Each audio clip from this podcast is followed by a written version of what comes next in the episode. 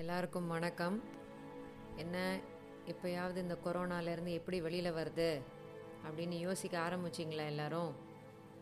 நாளுக்கு நாள் number of cases கூடிக்கிட்டே இருக்குது நம்மளை சுற்றி நிறைய பேர் நம்மளுக்காக வேலை பார்க்குறாங்க. ஆனால் சில பேர் கொஞ்சம் கேர்லெஸ்ஸாக இருக்காங்க. அதனால தான் இந்த கேஸ் இன்க்ரீஸ் ஆகுதுன்னு எல்லாரும் பேசிக்கிறாங்க. ஸோ நம்ம என்ன செய்யலான்னா இந்த இதுலேருந்து எப்படி வெளியில் வருது அப்படிங்கிறத யோசிக்கும் போது நம்ம இதில் நடந்த இதிலேருந்து நம்ம என்னெல்லாம் தெரிஞ்சுக்கிட்டோம் நம்ம இதோட அனுபவங்கள்லேருந்து என்ன நம்ம புரிஞ்சுக்கிட்டோம் இந்த அனுபவத்தில் நம்மளுக்கு கிடைச்ச வாய்ப்புகளை நம்ம எப்படி யூஸ் பண்ணிக்கிட்டோம் அப்படின்னு சொல்லி நம்ம பேசலாம் அப்படின்னு நினைக்கிறேன். ஸோ இன்றைக்கி நான் உங்கள் கூட பேச போகிற டாபிக் வந்து வாய்ப்புகள் அதாவது ஆப்பர்ச்சுனிட்டிஸ் நம்மளை சுற்றி நடக்கிற எல்லா நிகழ்ச்சிகளும் கஷ்டமோ இல்லை நம்மளை நம்ம ஃபேஸ் பண்ணுற ஏதாவது இஷ்யூவோ எல்லாமே வந்து நம்மளை அடுத்த லெவலுக்கு நம்மளை உருவாக்குற ஒரு விஷயந்தான் ஸோ அதை வந்து நம்ம தெரிஞ்சுக்கிட்டோம் அப்படின்னு சொன்னால் நம்ம வந்து குழம்பாமல் நம்ம நம்மளை சுற்றி இருக்கிற வாய்ப்புகளை நம்ம யூஸ் பண்ணிப்போம். இப்போ என்னோடய லைஃப்பில் நடந்த ஒரு இன்சிடெண்ட்டை உங்கள்கிட்ட ஷேர் பண்ணிக்கிறேன். எனக்கு கல்யாணம் முடிஞ்சு நான் அந்த சின்ன ஊருக்கு போனேன்ல போன கொஞ்ச நாள்லேயே என் ஹஸ்பண்டுக்கு அதை விட கொஞ்சம் பெரிய ஊரில் வேலை கிடச்சிருச்சு. அவர் வந்து அந்த ஊருக்கு போகலாம் அப்படின்னு முடிவு பண்ணி அந்த ஊருக்கு வந்தோம். ஆனால் அங்கே ஒரு சின்ன ப்ராப்ளம் என்னென்னா ரெண்டு வருஷம் ப்ரொபேஷ்னரி பீரியட்னு சொல்லிட்டாங்க. அப்படின்னா கொஞ்சம் சம்பளம் கம்மியாக இருக்கும். இருந்தாலும் நம்ம ஃபேமிலியோடு சேர்ந்து இருக்கலாம் அப்படின்னு சொல்லி அதை அட்ஜஸ்ட் பண்ணிக்கிட்டோம். என் ஹஸ்பண்டும் அந்த புது ஊரில் வேலைக்கு போக ஆரம்பிச்சிட்டாங்க. காலையில் போனால் அவங்க சாயந்தரம் தான் வருவாங்களா? எனக்கும் எவ்வளோ நேரம் டைம் பாஸ் பண்ணிக்கிட்டே இருக்கிறது டிவி பார்க்குறது பாட்டு கேட்குறது புக்கு படிக்கிறது ரெண்டு பேருக்கும் சமைக்கிறது அப்படின்னு நேரம் வந்து ரொம்ப வேஸ்ட் பண்ணுற மாதிரியே தோணுச்சு. என்ன செய்யலாம் அப்படின்னு யோசிச்சுக்கிட்டே இருந்தேன். ப்ளஸ் நம்ம ஹஸ்பண்டுக்கும் நம்ம ஃபினான்ஷியலாக ஒரு சப்போர்ட் பண்ணலாமே அப்படின்னு தோணுச்சு. ஆனால் அதுக்கு என்ன வழி அப்படின்னு தெரியல. ரொம்ப குழப்பமான சூழ்நிலையில் இருந்தபோது என் ஹஸ்பண்ட் சொன்னாங்க. அவரோட தெரிஞ்ச ஒருத்தர் வீட்டில் இருக்கிற பையனுக்கு வந்து கொஞ்சம் பாடம் படிக்கிறதுல கஷ்டமாக இருக்குது நீ கொஞ்சம் அவங்களுக்கு சப்போர்ட் பண்ணுறியா அப்படின்னு சொல்லி கேட்டார். ஸோ நானுமே வந்து என்ன செய்யலான்னு யோசிச்சுட்டு இருந்த நேரம் தானே அது. ஸோ கிடைச்ச ஆப்பர்ச்சுனிட்டியை யூ யூஸ் பண்ணிக்கலாம் அப்படின்னு நினச்சேன். ஏன் அவ்வளோ கான்ஃபிடெண்ட்டாக யூஸ் பண்ணிக்கலாம்னு நினச்சேன்னா என் கல்யாணத்துக்கு முன்னாடி நான் என்னோடய அப்பார்ட்மெண்ட்ஸில் இருந்தேன்னா அப்போது நிறைய குட்டி பசங்க எங்கிட்ட படிக்க வந்தாங்க. ஸோ அவங்களுக்கு படிப்புலாம் சொல்லி கொடுத்த ப்ராக்டிஸ் எனக்கு இருக்கா? அதனால் இதை வந்து நம்ம ஈஸியாக செஞ்சிடலாம் அப்படின்னு நினச்சேன். ப்ளஸ் எங்கள் அம்மாவும் எனக்கு சொல்லியிருக்காங்க. எங்களோட கடமை உனக்கு இப்போ உன்னை படிக்க வைக்கிறதும் நல்ல இடத்துல கல்யாணம் பண்ணி கொடுக்கறதும் மட்டும்தான். அந்த படிப்பை வந்து நீ சரியாக யூஸ் பண்ண வேண்டியது உன்னோட கடமை உன்னோட திறமை அப்படின்னு சொல்லிட்டாங்க. ஸோ நானும் என்ன நினச்சேன்? சரி அப்போது நம்மளோட படிப்பை யூஸ் பண்ணுறதுக்கு ஒரு வாய்ப்பு கிடைச்சிருக்கு. இந்த வாய்ப்பை நம்ம சரியாக உபயோகப்படுத்திக்கணும் அப்படின்னு சொல்லிட்டு நானும் நிறையா விஷயங்கள் எனக்கு தெரிஞ்ச விஷயங்கள் நான் படித்த விஷயங்கள் இல்லை மற்றவங்களுக்கு சொல்லி கொடுக்கும்போது என்ன மாதிரி மெத்தடெல்லாம் யூஸ் பண்ணணும் அப்படிங்கிறதெல்லாம் வச்சு நான் கொஞ்சம் வேலை பார்க்க ஆரம்பித்தேன் கொஞ்ச நாள்லேயே எனக்கு கொஞ்சம் நிறைய ஸ்டூடெண்ட்ஸ் வர ஆரம்பித்தாங்க காலையில் சாயந்தரம்னு ரெண்டு வேளையும் பாடம் நடத்த ஆரம்பித்தேன் அப்போது எனக்கு ஒரு கான்ஃபிடென்ஸ் வந்தது எனக்குள்ளேயே அட நம்மளால இதெல்லாம் செய்ய முடியுதே அப்படின்னு சொல்லிட்டு. ஸோ அதிலிருந்து நான் என்ன புரிஞ்சுக்கிட்டேன்னா கஷ்டம்னு ஏதாவது நம்மளுக்கு வரும்போது தான் நம்ம வந்து நம்மளோட திறமைகளை பற்றி யோசிக்க ஆரம்பிக்கிறோம். ஸோ அந்த திறமைகளை யூஸ் பண்ணுறதுக்கு வாய்ப்புகள் வந்து நம்மளை தேடி தேடிலாம் வராதுங்க. நம்மளை சுற்றி இருந்துக்கிட்டே இருக்கும். நம்ம அதை கரெக்டாக யூஸ் பண்ணிக்க தெரிஞ்சுக்கணும். ஸோ கஷ்டமான லைஃப் ஆகிடுச்சேன்னு குழம்பாம அதில் இருக்கிற வாய்ப்புகளை வந்து நம்ம கரெக்டாக யூஸ் பண்ணிக்கணும் அப்படிங்கிறது தான் இந்த கான் இந்த எபிசோடில் எனக்கு என் லைஃப்லேருந்து கற்றுக்கிட்ட விஷயம்.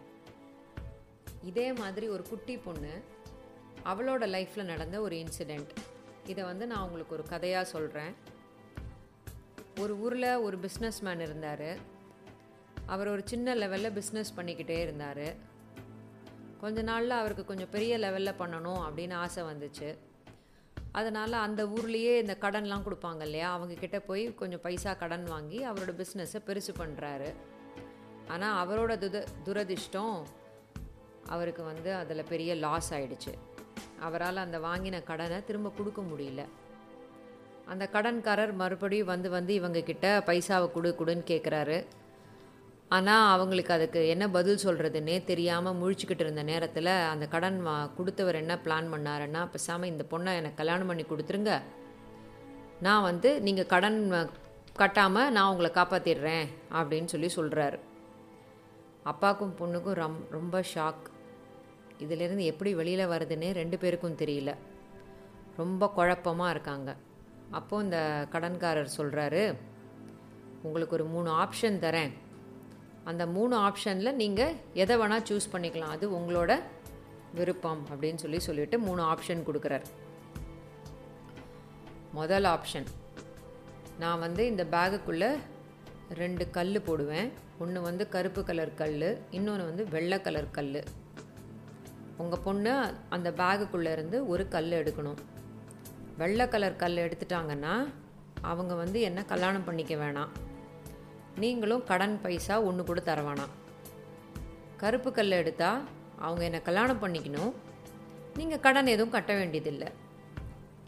இதே நான் கல்லெல்லாம் எடுக்க மாட்டேன். எனக்கும் இதுக்கும் சம்மந்தம் இல்லை அப்படின்னு ஏதாவது உங்கள் பொண்ணு பிடிவாதம் பிடிச்சிச்சு வச்சுக்கோங்களேன். நீங்கள் கடன் கட்டாததுக்காக ஜெயிலுக்கு போக வேண்டியிருக்கும் அப்படின்னு சொல்லி அவர் சொன்னார். அப்போது எல்லா பொறுப்பும் இப்போ அந்த பொண்ணு கையில் இருக்குது அந்த பொண்ணு நல்ல குழப்பத்தில் இருக்குது ஆனால் தெளிவாக யோசிக்கணும் அப்படின்னு முடிவு பண்ணிட்டாவ ஸோ இதிலிருந்து தப்பிக்கிறதுக்கு என்ன வாய்ப்புகள் இருக்குது அப்படின்னு யோசிச்சுக்கிட்டே இருக்கும்போது இந்த கடன் கொடுத்தவர் இருக்கார் இல்லையா? அவர் என்ன செஞ்சார்? இவங்க கூட பேசிக்கிட்டே நேர அந்த கல்லெல்லாம் குமிச்சு வச்சுற இடத்துக்கு போய் ஒரு கருப்பு கல்லும் ஒரு வெள்ளை கல்லும் எடுக்கணும் அப்படின்ட்டு கீழே குனிஞ்சு ரெண்டு கல் எடுத்து பேகுக்குள்ளே போட்டுக்கிறார். அப்போ இந்த பொண்ணுக்கிட்ட அந்த கல்லை எடுமா அப்படின்னு சொல்லி சொல்கிறாங்க அவர் அந்த பேகுக்குள்ளே ரெண்டு கல் போட்டார் இல்லையா? அந்த ரெண்டு கல்லுமே அவர் போட்டது கருப்பு கல்.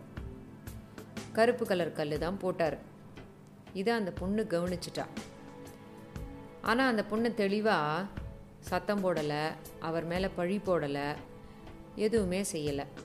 அவளும் சரி நான் கல் எடுத்துடுறேன் அப்படின்னு சொல்லிட்டு பேகுக்குள்ளே கையை விட்டு கல் எடுக்கிறான். மற்றவங்க அதை பார்க்கறதுக்குள்ள அந்த கல் குவியலுக்குள்ளேயே அந்த கல்லையும் தூக்கி போட்டுடுறா. இவருக்கு கோவம் வந்துருச்சு. என்னம்மா நீ இப்படி பண்ணிட்ட? அந்த கல்லை வச்சு தானே நான் உன்னோட வாழ்க்கையவே முடிவு பண்ணணும்னு நினச்சிருந்தேன். நீ பாட்டுக்கு அந்த கல் குவியலோடையே உன் கல்லையும் சேர்த்து போட்டியே. நான் இப்போ எப்படி முடிவு பண்ணுறது? ரொம்ப குழப்பமான நிலமம்மா அப்படின்னு அவர் பேசும்போது அந்த பொண்ணு சொன்னா ஐயா நீங்கள் வந்து ரெண்டு கல் எடுத்து பேக்குள்ளே போட்டீங்க. ஒன்று வந்து கருப்பு கல் இன்னொன்று வந்து வெள்ளைக்கல் பேகுக்குள்ளே என்ன கல் மிச்சம் இருக்கோ அப்போது நான் எடுத்தது இன்னொரு கல் தானே. அப்போது நீங்கள் முடிவு பண்ணிடலாம் அப்படின்னு சொல்லி சொல்கிறா இப்போ பேகுக்குள்ளே என்ன கலர் கல் இருக்கும்? கருப்பு கலர் கல் தான் இருக்கும். அப்போ அவள் எடுத்த கல் என்னவாக இருக்கும்? வெள்ளை கலர் கல்லாக தான் இருக்கும். ஸோ அந்த பொண்ணுக்கும் அந்த கடன் கொடுத்தவருக்கும் மட்டும்தான் தெரியும் அந்த பேகுக்குள்ளே ரெண்டுமே கருப்பு இருந்துச்சுன்னு இது அந்த பொண்ணு வெளியில் சொல்லலை. இப்போ அந்த கடன் கொடுத்தவரும் என்ன சொல்லக்கூடாது? வெளியில் சொல்லக்கூடாதே. சொன்னால் அவர் பொய் பேசுகிறாருன்னு முடிவாயிரும் இல்லையா?